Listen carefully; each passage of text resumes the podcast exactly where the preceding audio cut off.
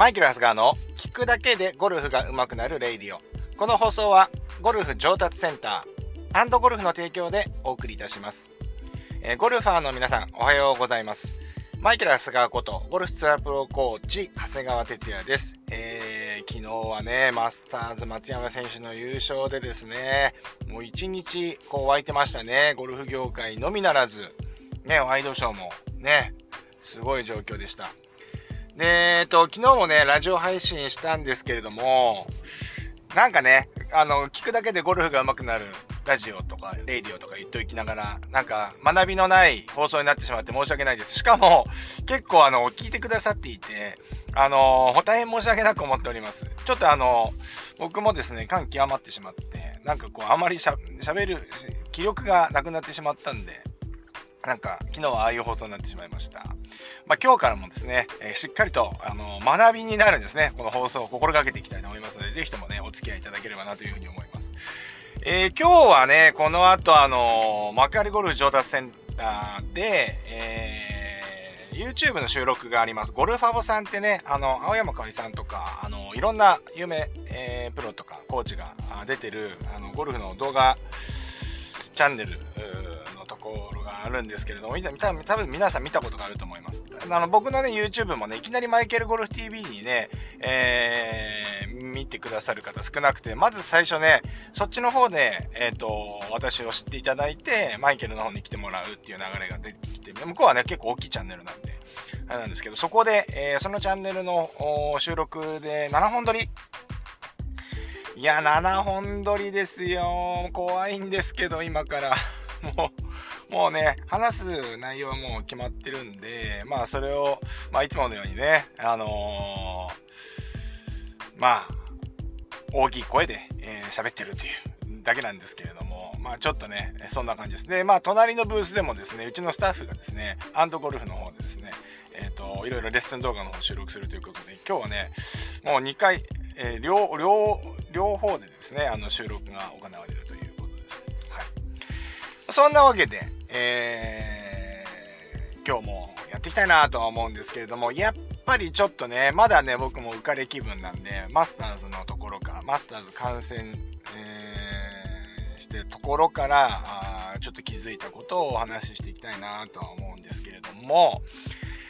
えー、3日目。僕はね、ここで勝負あったな、勝負あったなっていうか、ぐっとこう優勝引きつけたなっていうショット、あの、があって、えー中島さん。中島さんもすっごいそこを言ってたんですけれども、15番、えー、13番のロングで2オンしておきながら3ア3パットで、えー、パーになってしまって、みんなあそこは取ってくるだろうっていうところでパーだったんですよね。もうボギーに匹敵するパーですよね。だからちょっとここまで流れが止まっちゃうかなっていう雰囲気が出たんですけど、15番のイーグルで一気に流れを引き戻すと。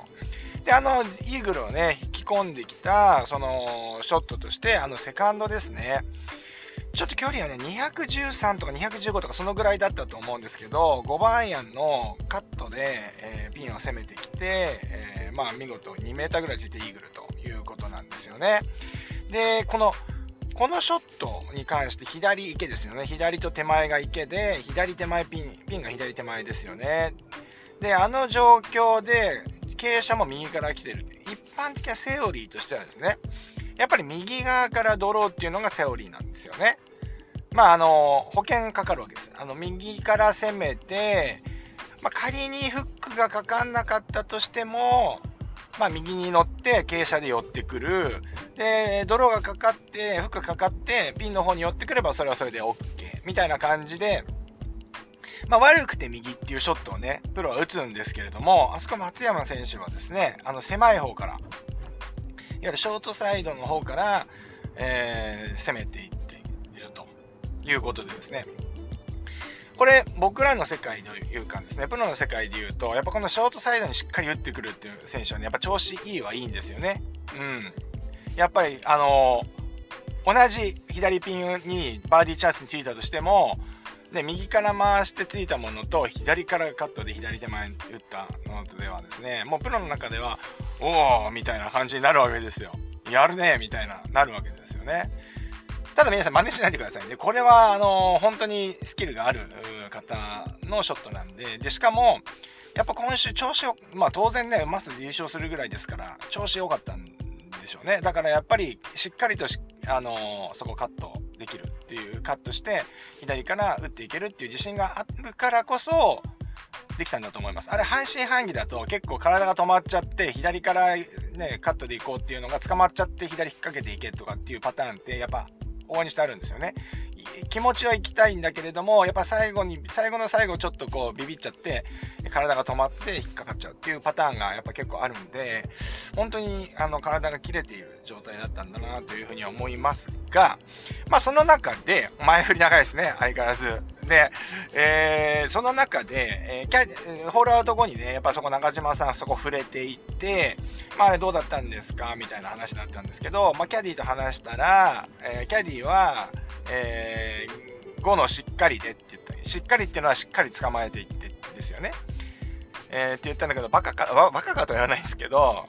な、何言ってんだみたいなね、えー、感じで、本人の中ではもう215、5番で、もう5番カットでちょうどいいっていうね、しっかりだったらちょっと大きいんじゃないかっていう、もう感覚持ってたんですよね。まあね、ちょっとこれは余談になっちゃうんですけど、キャリーさんとしてはね、やっぱ多分普段は多分あれ5しっかりなんですよ。だけど、本人はやっぱりアドレナリンがも体が今日は動いてるとか、しっかりクラブがね、入っていってるってのがすごくわかるんで、もうなんか感覚的にしっかりいったらオーバーしちゃうなっていうのが分かってるから、まあそういうこと言われるんだと思うんですけど、やっぱキャディーさんも一心同体といえですね、あれね、そこまでの感覚ってね、やっぱ出ないわけですよね。だからあれ言われちゃう。まあでもああいうやりとりの中で結構トーナメントって進んでいくんですけど、結構修羅場なんですよ、皆さん。はい。そう。で、まあ結局本人は5のカットでぴったりだったっていう話なんですけれども、やっぱりあそこのビトゥイン、要は、えー、だから5で、5で軽く打つか、あそう、その、そうですね。だから、そのビトゥイン、ちょっとこう加減しなきゃいけないショットになった時に、プロの場合だと、ちょっとカット目に打って距離をコントロールするっていう技術があるんですが、えー、やっぱり、えっ、ー、と、一般のアマチュアの方、トップアンはちょっと別にして、一般のアマチュアの方はですね、なかなかそういうイメージっていうか、まだそういうスキルがないと思いますんで、えー、ここはやっぱり意識して、やっぱりこの距離をコントロールしてほしいなと思うんですけれども、カット、カット、カットで打つことができないと思いますから、じゃあどうすればいいのかっていうと、えっ、ー、と、そういう時はですね、確実に短く持って、え、打ってください。はい。あのー、結構ね、もう1インチとか結構短く持つと、やっぱり、えー、そのぐらい持つと何ヤードぐらい距離がダウンするかっていうのは、これ練習とかで大体やっとかないといけないんですけれども、これね、いきなりぶっつけ本番で短く持ってやろうとすると、結構ほら、短く持つ分だけ、ちょっと来角の関係とかも変わってくるんで、えー、いきなりできないと思うんで、やっぱ練習はしとかないといけないんですが、結構皆さん、ね、あの結構短く持つってまああのすごくシンプルなこと言ってるんですけどやってないんじゃないですかね。まあやってらっしゃる方も当然いらっしゃるとは思いますけれども多分そこまで気にしてないと思うんですよね。でなんで、えっ、ー、と松山選手が5番5カルでとかじゃなくて、えー、5カットでって言ったかっていうとやっぱり緩みたくないんですよ。うん。なんかインパクトでふわって緩めて打つのが一番ボールって曲がっちゃうんで、やっぱり体をしっかり使って、えー、緩まないように距離をすりながら距離を落としていかなきゃいけないんで、カットに打って、しかもスイングとしてはしっかり打つということが大切なんですけれども、結構多分、えー、あ、ちょっと7番だと大きいな、みたいな時に、7番で軽くポンって打っちゃったりするじゃないですか。ああいうのって結構ね、曲がったりね、ダフったりトップしたりね、するわけですよね。うん。やっぱインパクトを緩むっていうのがね、一番、あの、スイングの中で良くないことなので、えー、緩ませないためにも、やっぱりこう、もう、すでに短く持っておけば、その分で距離落ちますんで、えー、スイング的には緩める必要がないということで、えー、まあ、そうですね。アマチュアの方はやっぱりこのカットで打つっていうのができる方はやっていいと思いますけれどもできない方はやっぱりちょっと大きいなと思うや思うものに関してはやっぱり短く持って打つ。まあ一番多いのはそうですね。あの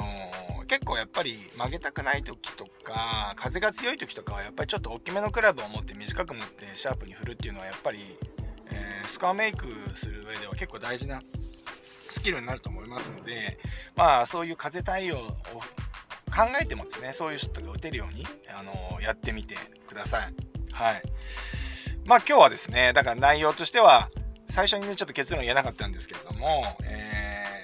ー、距離のジャッジ、えっと、距離のコントロールをするときには、クラブを短く持って対応する方法もあるよということでした。はい。で、逆に飛ばしたい時なんていうのはね、もう基本的にワンクラブ上げた方がいいですね。ワンクラブ上げてください。はい。で、ワンクラブ上げて飛びそうだなと思ったら短く持つということですよね。うん。っていう話です。